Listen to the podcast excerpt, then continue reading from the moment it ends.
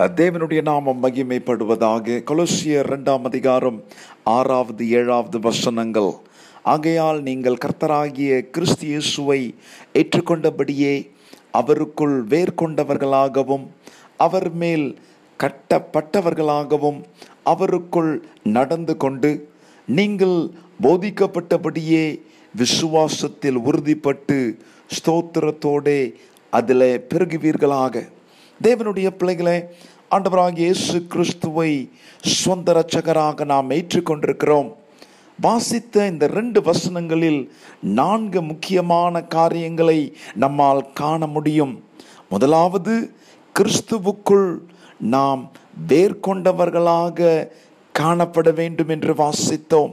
எப்படியாக ஒரு மரம் மண்ணிலே மிக நன்றாக வேர்கொண்டதாக இருக்குமே என்றால் பருவ மழை பெய்யாதிருந்தாலோ புயல் அடித்தாலோ வறட்சியான நிலைமை ஏற்பட்டாலும் கூட அது உறுதியாக பசுமையாக காணப்படும்.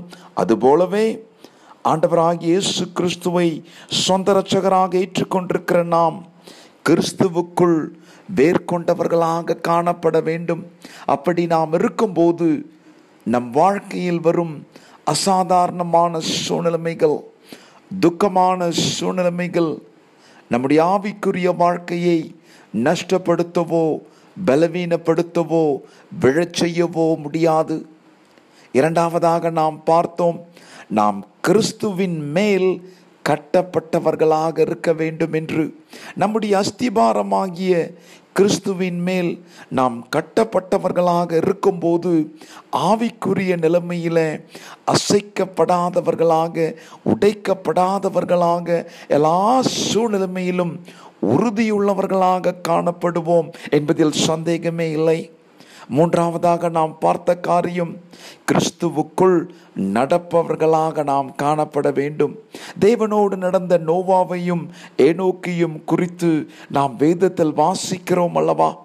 நாம் கிறிஸ்துவுக்குள் நடந்து செல்லும்போது நம்முடைய உறவு அவரோடு மிக நெருக்கமாக காணப்படும். நான்காவதாக நாம் பார்த்த காரியம் நாம் போதிக்கப்பட்டபடியே விசுவாசத்திலும் உறுதிப்பட வேண்டும். தேவனுடைய பிள்ளைகளை விசுவாசம் இல்லாத ஜீவியம் செத்த ஜீவியமாக காணப்படும். கர்த்தருடைய வசனம் சொல்லுகிறது விசுவாசத்தில் நாம் உறுதிப்பட வேண்டியவர்களாக இருக்கிறோம். இந்த சிறு செய்தியை கேட்டுக்கொண்டிருக்கிற தேவனுடைய பிள்ளைகளை ஆண்டவராக இயேசு கிறிஸ்துவை நாம் சொந்த ரட்சகராக ஏற்றுக்கொண்டிருக்கிறோம். நாம் அவருக்குள் வேர் கொண்டவர்களாக இருக்கும்படியாக அவர் மேல் கட்டப்பட்டவர்களாக இருக்கும்படியாக அவருக்குள் நடந்து செல்லும்படியாக விசுவாசத்தில் உறுதிப்படும்படியாக நம்மை அவரிடத்தில் ஒப்பு கொடுக்கலாமா தேவனுக்கே மகிமை.